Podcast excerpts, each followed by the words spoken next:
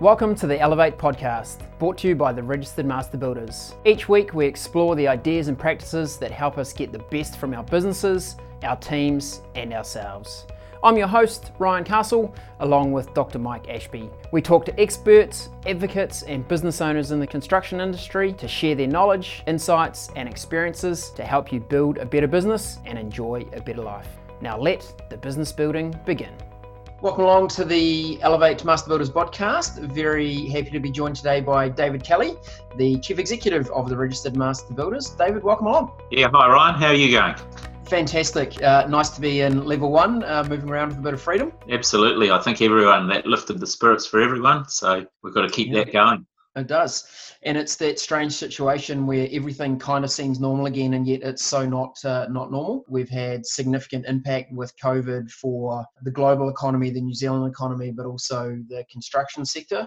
Maybe could we lead off with just with your insights, bit of feedback on how you felt the sector coped with lockdown, and then maybe the role they need to play going forward. Yeah, look, obviously a, a, tough time for everyone, both the construction sector and every other sector in New Zealand. It's business wise, but it's also personal. You know, how you're feeling, how you're coping yourself, how's your family coping, how they're feeling about things, and then how do you come out of it in terms of is there a hangover effect in terms of just general anxiousness and so I think generally people coped as well as you could expect. Um, there was just so much uncertainty, Ryan, I think, for everyone.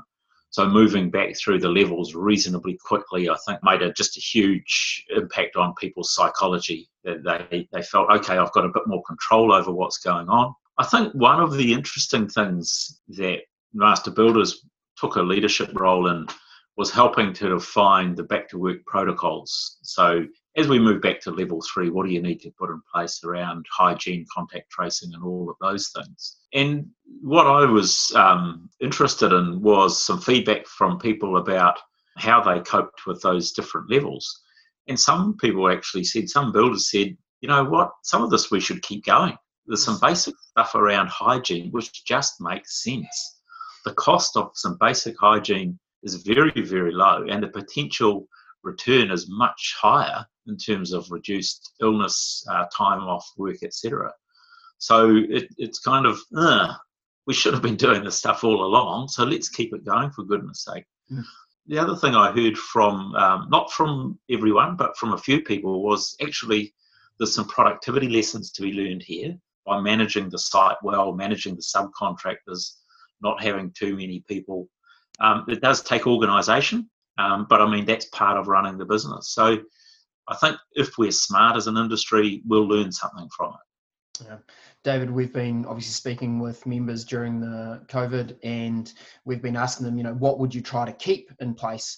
And one thing that's come back from lots of the members is just that appreciation for spending time to work on the business. Many of them uh, have been in that mode of being very busy and always on site and kind of always running around, um, not feeling like they've got a lot of maybe control on the business. And COVID actually almost forced them to have some time where working on the business was the only option a number of them have feedback to us that that's something that they're going to try and keep in place is having you know maybe half a day or a couple of hours a week or a day a week as the as the owner uh, or general manager of that business to actually spend time working on it rather than in it.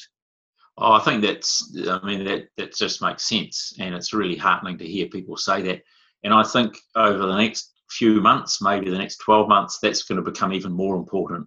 We know that there are going to be some bumps along the road in terms of the economy and construction is certainly not immune from that. So, working on the business will be even more important to make sure that um, fit for purpose. I think one of the other things that I heard, which was um, again really heartening, was people taking the time to use the Elevate modules, yes. which is part of working on the business, but also encouraging their staff. Um, I heard from one of our members who's um, more in the in the commercial space where they were using technology to get all of their apprentices together once a week to talk about what they were doing or what they were learning and setting some tasks about completing a couple of modules. And they're, they're firmly of the view that will make a big difference to their business. Absolutely, thinking about that uh, medium and long term growth of your people and what it will mean mean going forward. Yeah, um, David. Look, we heard uh, Prime Minister Jacinda Ardern talk a lot about the the team of five million. I feel like we've done a good job of the country of dealing with the health aspect of COVID, but we've got an economic aspect that now needs to be dealt with. What's your view of the role that the you know building and construction sector needs to play in the rejuvenation of the economy? Well, I mean, the, the starting point, Ryan, is it is a big part of the economy. In 2019, uh, the total cost of construction or value of construction was over $40 billion, split between residential, commercial, and infrastructure. And the way the economists measure it, that they say that's worth about um, almost $20 billion contribution to the economy. So that's a really significant impact on the economy. And it's important that uh, we're able to articulate to government, as we have been, that this is an area that they need to focus on. And, and so far, I've been pleasantly surprised at, that they've been listening and they are taking some measures, but there's more that I think needs to be done. Um, not to prop up the industry, but to recognise the importance to the economy. Yes. Okay. So, what would you like to see happen? So, I think there's there's some things that have happened, for instance, around training uh, which is fantastic. We know that we're not training enough people, that we come out of a downturn and suddenly we're all scrambling for skilled people.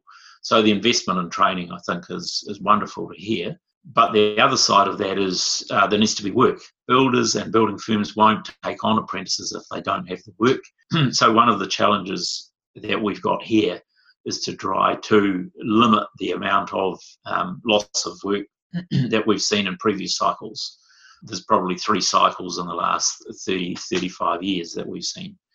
So, what sort of measures can be put in place?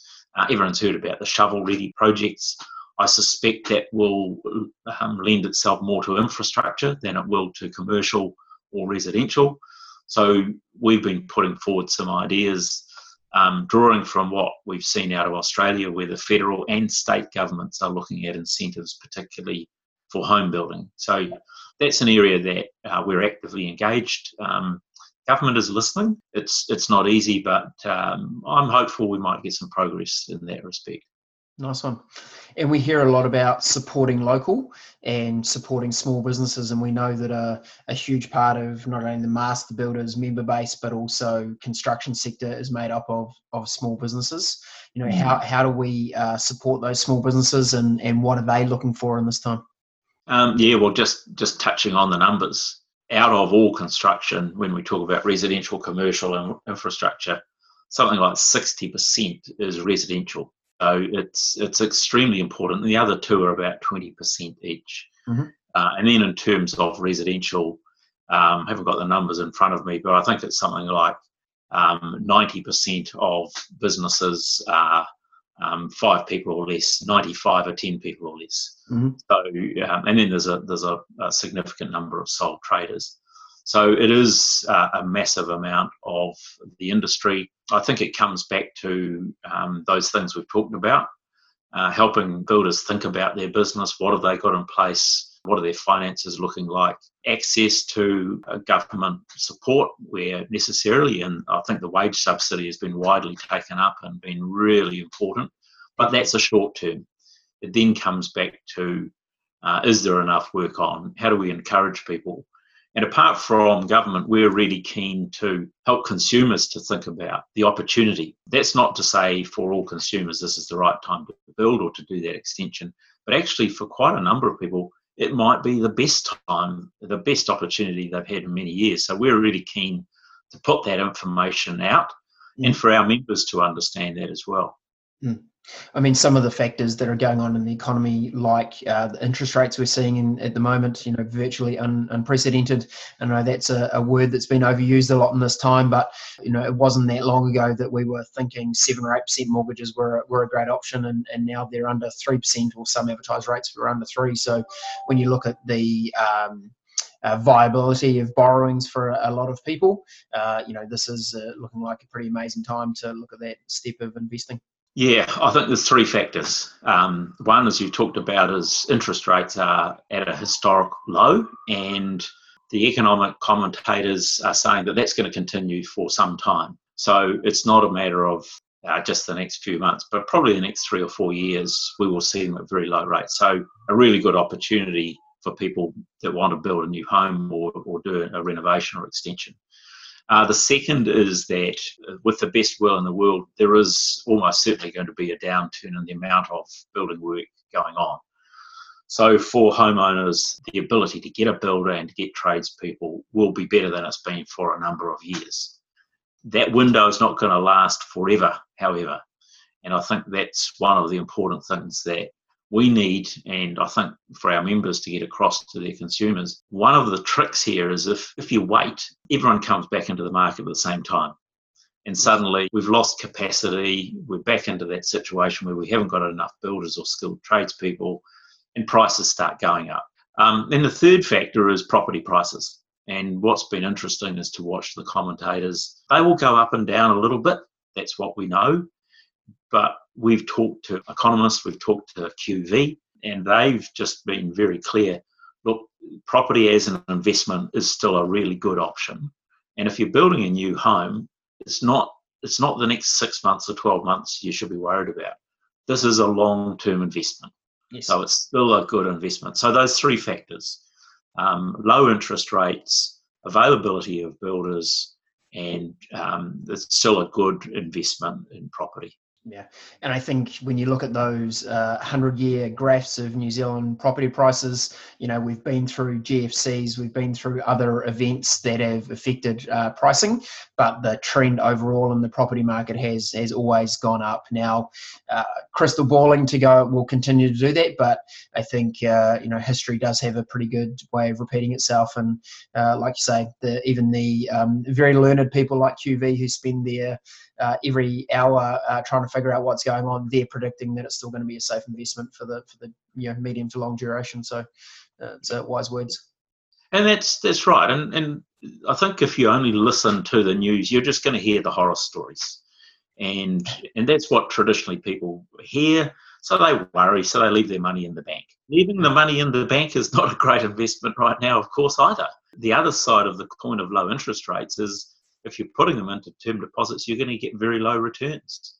So uh, we would argue, and I certainly argue that investment in property is a sound investment. Definitely. Uh, yes, David, I was having a uh, conversation with my own bank about a term deposit this week, and they offered me a very exciting 1.15% for a term deposit. And I'm like, wow, I'll take a couple of fees out of that. I feel like I'm paying you to hang on to my money. Yeah, That's right. Yeah, absolutely.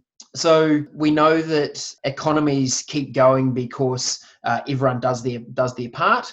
So you know we need consumers to keep thinking about the opportunity now for investing that allows builders to continue to run their businesses, which then uh, allows them to continue to employ. When we employ those people, those people then bring money back into the economy. It gives confidence for us to do things like take on apprentices and, and train train others. Uh, so it's fascinating as you get this uh, one small decision by one person, and it has a massive flow on into a sector like um, construction. Yeah, I, I, think realistically, we do want consumers spending uh, money. It is important to the economy. But if we're realistic, asking someone to spend money locally building a new house, that's a massive investment. It's not like, hey, spend a few more dollars and buy, you know, go out to dinner or, or yes. buy some more clothes. So it has to make sense for people, and we need to be realistic. And that's where it needs um, the government policy also to be complementary to that. Um, not as a, a, free giveaway necessarily, but just as something that reinforces for consumers. Actually, maybe there's an added incentive right now to move a little bit early. Mm-hmm. Got it. Um, now, Dave, one of the things that people consider about you know choosing to possibly build a new new home is you know what kind of safety net do I have if I if I choose a choose a builder? What's the what's the benefit of someone selecting a, a registered master builder? Um, well, th- there's a, a, range of benefits there. Firstly, um, we stand behind our builders. The guarantees obviously are critical. There's two things I say that that are just common sense to me. Firstly, you should have a written contract. Now, it's the law anyway, yes. but a lot of consumers actually don't understand. So we provide standardized contracts. Um, and then the second thing is, as I just mentioned, is the guarantee. It is important. And increasingly, I think consumers are aware of it. Certainly, banks are requiring it. And so we keep on adjusting um, to make sure that it meets the market demand. We are the leading provider. We have a, a, a fantastic track record of over 25 years. No one else has got that track record in the New Zealand market. Um, I think it's important for people to understand that. And also the ability for our members, if they're talking to consumers, that if they subsequently sell their home, the guarantee can go with the home. It can be transferred. And that we know makes a difference in terms of market confidence, people buying a home. Um, there's some evidence that it actually helps get a better price. So there's a range of things, and we'll continue to remind people of that. Banks, as I said, I think even more, they are worried about the current situation. They will be relying even more on guarantees as a as a quality mark. Yeah. So let me just throw a scenario at you, David. Uh, I've contracted someone to build my property. They're a, they're a master builder. We've used the standard contract and the master build guarantee. For whatever reason, that can that builder, that construction company is unable to complete the build of my property. How does the guarantee help me in that situation? Well, that's where we step in. The homeowner can call on the guarantee uh, to get the home completed. We have a range of choices, but essentially we can either pay out some money to get the house completed, or normally our preference is we will find another master builder who will give us a price for our members. We know that they're quality builders, so we have confidence. We manage that process. So it's peace of mind. And we've done this um, for a long time now. So we know how to do it. We manage that relationship in the first instance with the homeowner. So it just gives them that confidence. Yeah, it does. And uh, I've been fortunate to uh, see just how effective Master Builders is in that, that environment. And they do such a great job of managing that, that process. So it's such a useful uh, safety net to have. Um, David, in, in closing, any um, words you'd like to uh, share with the members or, uh, or indeed the public out there who might be thinking about a new build? Well, I think for our members, I mean, it's um, won't pretend that, that there won't be some bumps along the road. So we, we go back to where we started. Keep thinking about the business, use the resources we've got, uh, and, and in some cases you may want to get some additional support. I think for consumers, just take some time, think about it. Start, but start talking to builders or, or architects because it takes a bit of time. You don't have to commit immediately, but you start that process and then you start to get a bit of information so you can make a decision one way or the other. Spot on. Hey, David, thanks so much for uh, joining us on the uh, podcast today and look forward to catching up with you on the next one. Pleasure. Thanks very much. Take care.